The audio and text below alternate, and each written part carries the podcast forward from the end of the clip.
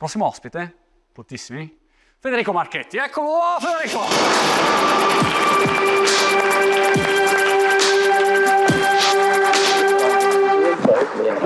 Accomodati, accomodati, accomodati.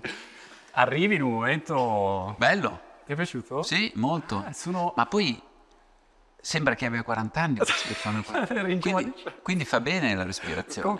E poi, guarda, tra un mese sembrerà che aveva 30 anni. No, lui è, è incredibile. La respirazione quant'è importante no? in tutti i settori e, e uno se lo dimentica. Io devo dire che tutte le mattine, ormai da 20 anni, eh, i primi 45 minuti appena mi sveglio faccio, diciamo, anche della respirazione. Ah, ok. Sì, però non sembra che abbia 40 anni. Come sai? Sto benissimo. Sei fuori col tuo nuovo libro. Hai, Sì. hai un nuovo libro. Co- Ma è quanto... Stai andando da Dio, tra l'altro. Ma immagino, cioè, abbiamo la copertina qua. Guarda, qua. Mi piace anche la foto, devo dire. È una foto inusuale perché di solito si fanno sti libri con la, la, la faccia, no, il faccione così. eh, invece questa no, è Ho scelto tutto io, eh. simpatica, diversa. Sì. io, faccio... Il titolo, la Veramente? foto. Beh, sì, è la mia storia. Prefazione di, come si chiama? Giorgio A- Amane, Armani, Giorgio Armani. Non è male la prefazione di No, no, è stato tra l'altro inaspettato, eh. Ma l'hai chiamato e hai detto... mm, Gi- lo chiami Giorgio? O Sì. eh, maestro, signor, non so. No, Giorgio perché lo conosco ormai da dai, 30 vabbè. anni. Mi ha dato il permesso. Infatti, perché di solito... ehm, No, anzi, più che darmi il permesso, ho detto chiamami Giorgio ad un certo punto. ah, perché se no gli altri lo chiamano si- Signor Armani. signor Armani, infatti. Ehm, e co- com'è andata? L'hai chiamato e hai detto Giorgio... No, l'ho incontrato e gli ho detto Giorgio, sto scrivendo un libro, uscirà a settembre, questo qui intorno a giugno, e mm, mi scriveresti due paroline?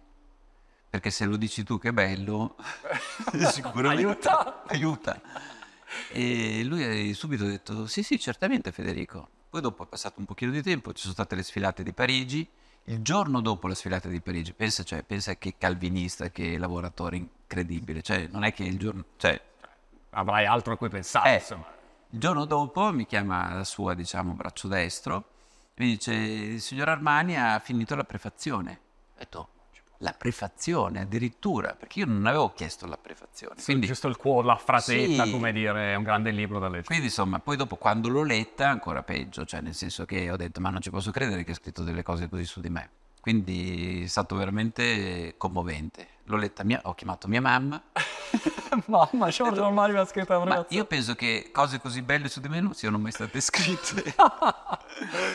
Però devo dire, Federico, io ho sfogliato, ho Mm. dato una sfogliatina e ci sono tante cose che colpiscono. e ovviamente, cioè, Federico, non, non so, ecco, non so neanche come descriverti perché hai fatto una cosa che nessuno praticamente in Italia è mai riuscito a fare, mai riuscito a fare. No, Yux è stata un'avventura clamorosa, ecco. Sì.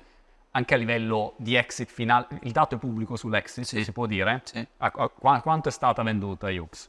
La valutazione era di 5 miliardi e 3 di 5 euro. miliardi e 3. Quindi 5 miliardi e 3, ehm, di solito si dice ecco l'Italia però non ci E sono sono partito con eh, 3 miliardi di lire, quindi un milione e mezzo di euro, di El Serino Piol nel 2000. Ah ok. Quindi da un- milione e mezzo Ah, a 5 miliardi e 3. Altro che Bitcoin, qua c'è, c'è una crescita clamorosa. Sì. Quindi è stata una storia insomma clamorosa.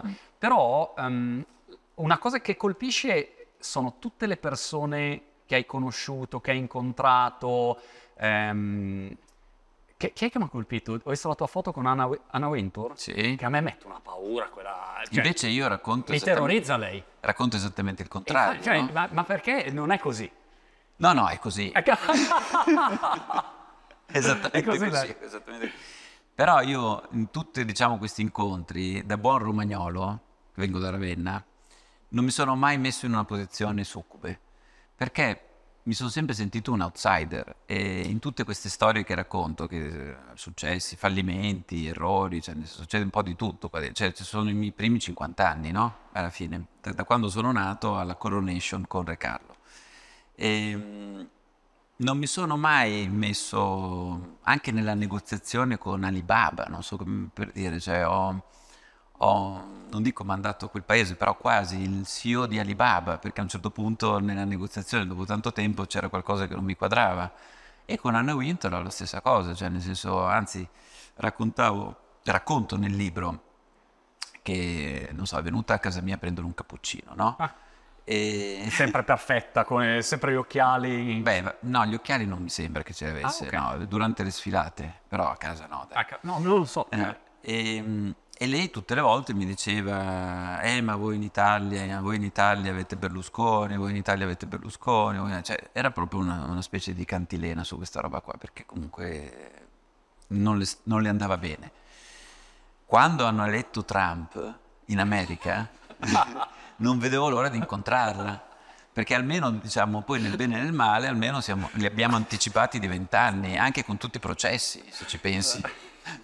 E quindi, ovviamente, poi non ha credito, poi dopo racconto della mia assistente, che è divertente, io avevo un assistente a Yux che con grande affetto mi ha seguito anche dopo Yux, quindi ha lasciato Yux, è d'accordo ovviamente con gli azionisti, cioè non ho rubata, cioè era anche contrattualizzato, ed è venuto adesso a lavorare con me, siamo io e lei, cioè non è che siamo in tanti. E, e allora, tipo, non so, tipo qualche mese fa, chiama l'assistente di Anna Winter. Anna Winter vuole parlare con Federico. E la mia assistente, che è, diciamo, veramente un cuore buono, cioè innocente, è una, una persona buonissima, dice, eh no, questa settimana qui non è disponibile Federico. non l'abbiamo più sentita. Non l'abbiamo più sentita. Insomma, ci sono un sacco di storie divertenti. Un sacco di storie divertenti e un sacco di personaggi della tecnologia, anche Sì, eh grandi so, nomi della Silicon Valley che uno magari legge e racconta soltanto di... Chi è che di questi ti ha... Beh, io sono stato un modello ibrido, no? Cioè metà moda e metà tecnologia, perché comunque è quello che ho fatto. Quindi, diciamo, si racconta un po' di storie di tecnologia, un po' di storie di moda e un po' di storie personali. chi di questi personaggi ti ha colpito particolarmente? Bill Gates, devo Bill dire. Gates. Sì. Bill Gates perché comunque ha dimostrato una grandissima cultura. Mm. Allora, ti, ti racconto brevemente. Scusa, ma è vera la storia che quando è uscito con la sua prima fidanzata andò a pranzo con un libro e mentre facevano il loro primo dating lui ha letto tutto il libro entro la fine del pranzo e poi non è stata ovviamente più la sua fidanzata perché se tu stai lì a leggere il libro non lo so, questa una Allora, no- non, non lo so perché non c'ero, però potrebbe essere perché pensa come è andata con me. Allora, ero stato invitato eh, alcuni anni fa a, a cena a casa sua Ah. con, diciamo, forse i 50 top CEOs dell'America. E la tua assistente ha detto no, non può. non so, chiedo. No, no, no, nel senso allora ovviamente, anzi mi sono sempre chiesto ma come mai mi hanno invitato perché uno- non c'entravo niente, no? Nel senso, cioè, immaginati le top 500, come si chiama? Le 500. Fortune 500, no? Quelle cose lì. E ovviamente nessuno, perché non avevo ancora comprato Net-a-Porter. E quindi Hughes in America era meno conosciuto di Net-a-Porter, non mi conosceva nessuno. Cioè quando avevo il coso Hughes e ero un perfetto sconosciuto per, per tutti.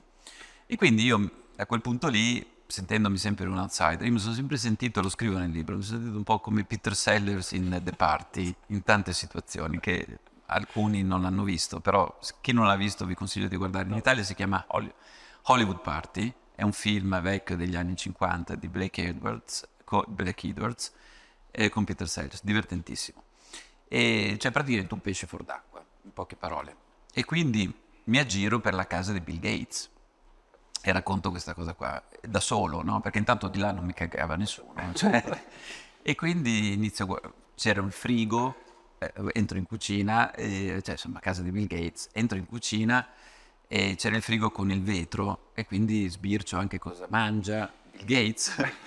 E tanto- Sarà quella la ricetta No, magica. Tanto non l'ho aperto, eh, non è- no, eh, c'è la privacy, era- c'era il vetro, e mh, tutto perfettamente catalogato, ma per i nomi dei figli, cioè una roba pazzesca. Come Cioè, il mio frigorifero. c'è un archivio, un archivio incredibile. Poi vado a vedere il codice di Leonardo, perché lui è il codice di Leonardo. Insomma, mi aggiro così, a un certo punto vedo là lontano un altro poveretto, Sfigato. sfigato come me, da solo. Mi avvicino, mi avvicino, era Bill Gates.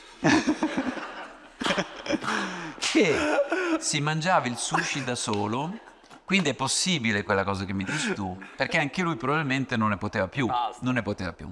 E quindi ho detto questa è l'occasione della mia vita, cioè nel senso ovviamente lo becco da solo, quindi lo becco, vabbè, gli chiedo un selfie, cioè che, che è veramente il minimo sindacale da chiedere a Bill Gates, però ovviamente lui è un po' spaesato, però gentile, quindi si fa fare un selfie. E io mi ero portato per questa cena, perché mia mamma mi ha sempre insegnato che quando uno viene invitato a cena bisogna portare un regalino, o prima o dopo. Eh, un mazzo di fiori dopo o un regalino prima. Quindi io mi ero portato un regalino. Avevo portato il co- il, um, un cofanetto perché avevo restaurato digitalmente un vecchio film ehm, di Federico Fellini che si chiama Marcord, che è sulla Romagna, perché era, nonostante avesse vinto l'Oscar nel 73, andava perduto nella Cineteca di Bologna, e tutto impolverato. E quindi, diciamo, per, per restituire la memoria storica. E quindi gli regalo il cofanetto di Marcord. Sapeva tutto, sapeva l'anno, sapeva che aveva vinto quello. Invece, qualche giorno prima l'avevo regalato al fondatore di Instagram, e che mi ha detto, ah, Marcord, del regista della Vita è Bella, che invece è Benigni. Cioè, quindi, insomma, diciamo... Quindi culturalmente... Sistrom, secondo- non è e così. poi secondo me sull'ambiente, che diciamo è quello di cui mi sto occupando io, dopo diciamo, aver venduto e dopo essere uscito dalla mia creatura, dopo 21 anni di duro lavoro, è, è, diciamo, Bill Gates è secondo me uno dei più forti pionieri sull'ambiente e quindi diciamo lo rispetto molto anche per quello. Senti, cosa... Quando uno parla co- con una persona come te, l'istinto è sempre quello di dire "C- come si fa? Cioè dici come si fa, nel senso qual è il suggerimento? Ed è sempre una domanda stupida perché tanto ci sono talmente tanti fattori, no? Però c'è qualche, così, suggerimento, no? C'è un pubblico eh, live che, che ci segue, chi guarderà questo video, ehm, che ovviamente pensa, che, che cosa ha imparato da questi 21 anni che possono poi tornare utili come lezioni a chi ha un business, fa una sua startup, magari anche un freelance, e dice, ok, cosa veramente conta? Beh, diciamo che questa qui è il vero motivo per cui ho deciso di scrivere un libro. No, perché uno dice, ma perché hai scritto un libro? E il motivo è perché volevo, attraverso la mia storia, no? quindi senza la pretesa di scrivere un manuale di business, perché secondo me cioè non avevo proprio voglia di fare una cosa top down, di dire bisogna fare così, così, così, perché comunque siamo tutti differenti e le storie sono tutte differenti. Quindi raccontando la mia storia in una maniera anche divertente, aneddotica e con successi, come dicevo prima, anche con tanti fallimenti e tanti errori, eh, spero che chi lo legge e chi lo sta leggendo eh, prenda coraggio. Se posso proprio riassumere una cosa, perché secondo me un pochino è forse la cosa che manca, no? Cioè realizzare che, ma non sto parlando soltanto agli start-up o ai giovani di 20 anni, sto parlando soprattutto ai giovani, ma in realtà a chiunque stia in una situazione in cui va a lavorare ma non è contento.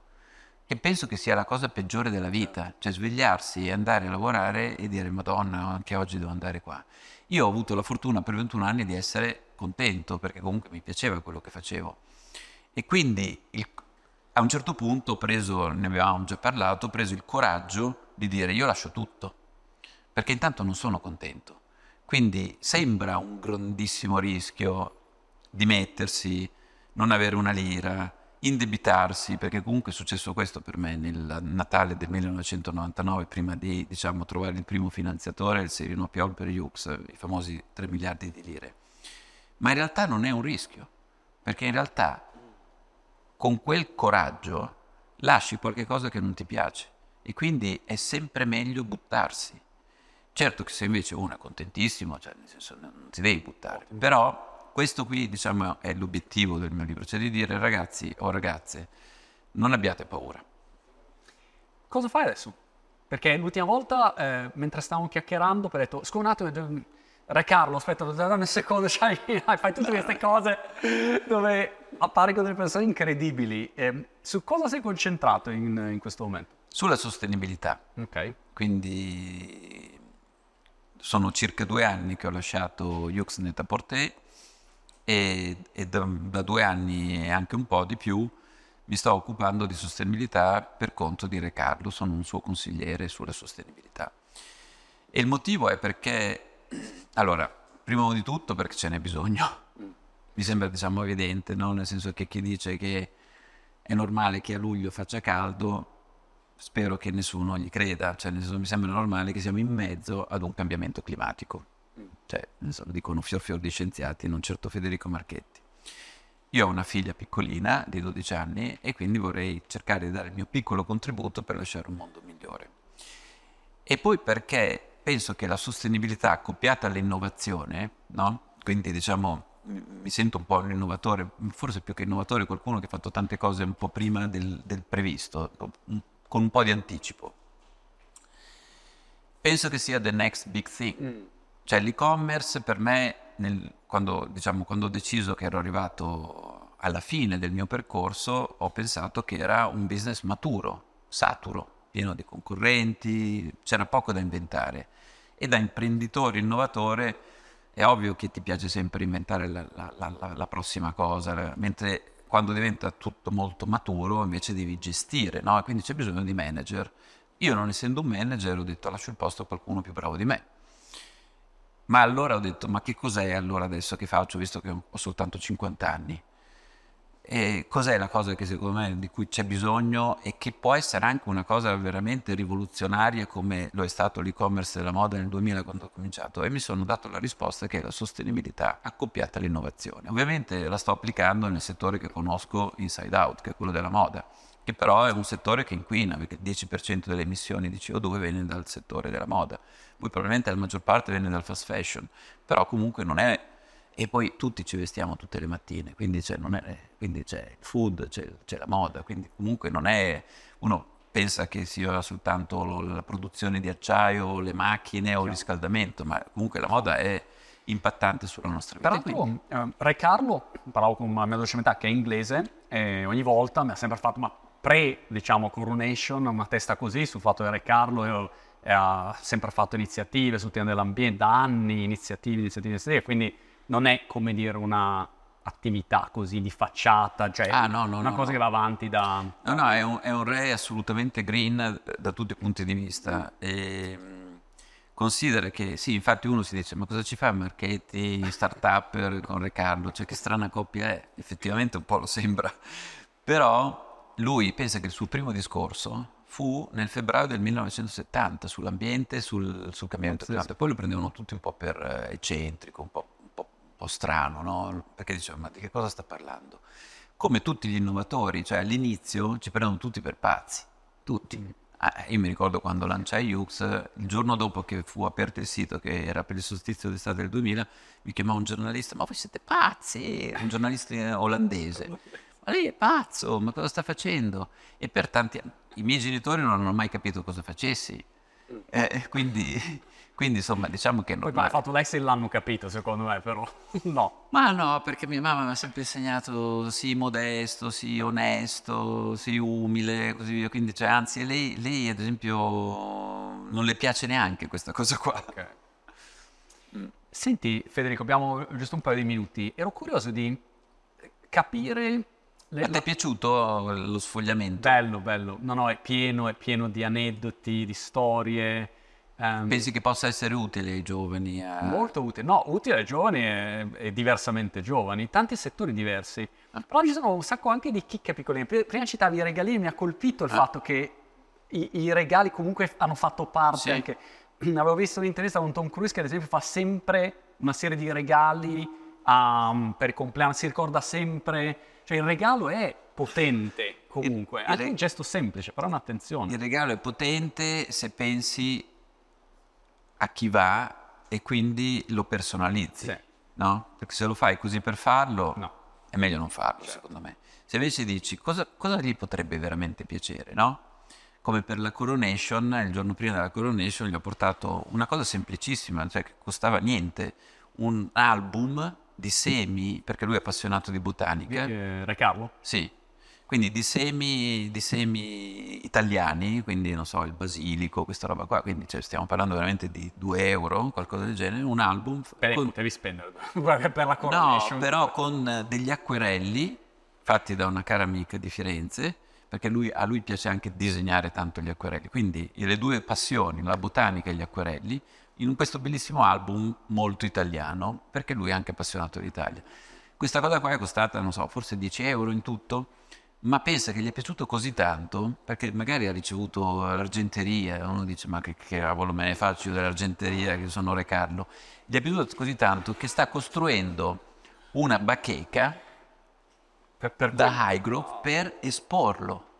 Quindi è perché ci ho pensato, cioè la botanica quello, quell'altro, quindi è una storia anche di amicizia. Però quello interessante. Scusate, prendiamo tre minuti in più perché eh, abbiamo Federico qui, no, non, non posso lasciarlo andare subito. Ero curioso di capire oggi dove partiresti, perché chiaramente per te moda, conosci bene quel mondo lì, e tech con AI che sta esplodendo, poi dopo ne parliamo, abbiamo miliardi di evoluzioni di giorno strumenti. Però io che, che sono pessimo invece in queste cose, quando vedo la parte e-commerce, fashion, penso wow, è di una difficoltà, è saturo, creare un brand è difficilissimo.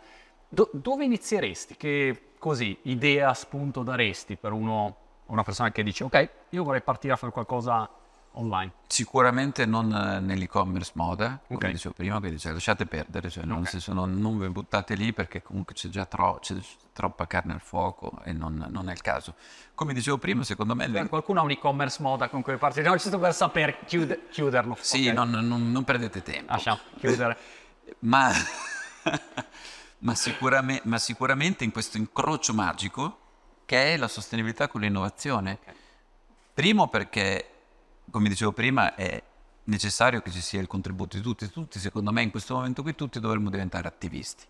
Però non attivisti di protesta, ma attivisti di azione, cioè ognuno dovrebbe fare qualche cosa, cioè, ma anche semplicemente eliminare bottiglie di plastica, non so, oppure eh, a casa, mettersi una pianta a casa che fa bene all'aria di Milano, che è tremenda. Ehm, E, poi ci sono un sacco di soldi dei venture capitalist su questa cosa qua della sostenibilità, quindi comunque è un qualche cosa per cui siamo all'inizio, come io ero all'inizio nell'e-commerce. Siamo purtroppo all'inizio, però siamo all'inizio. E quindi per uno che voglia, che voglia partire adesso con un'impresa, con uno startup, io direi buttati su quello, perché non solo sarà un bel business, ma farai anche bene al mondo e al pianeta. Federico Marchetti, grande. Grazie, Federico. Grazie mille. Grazie, ciao, grazie.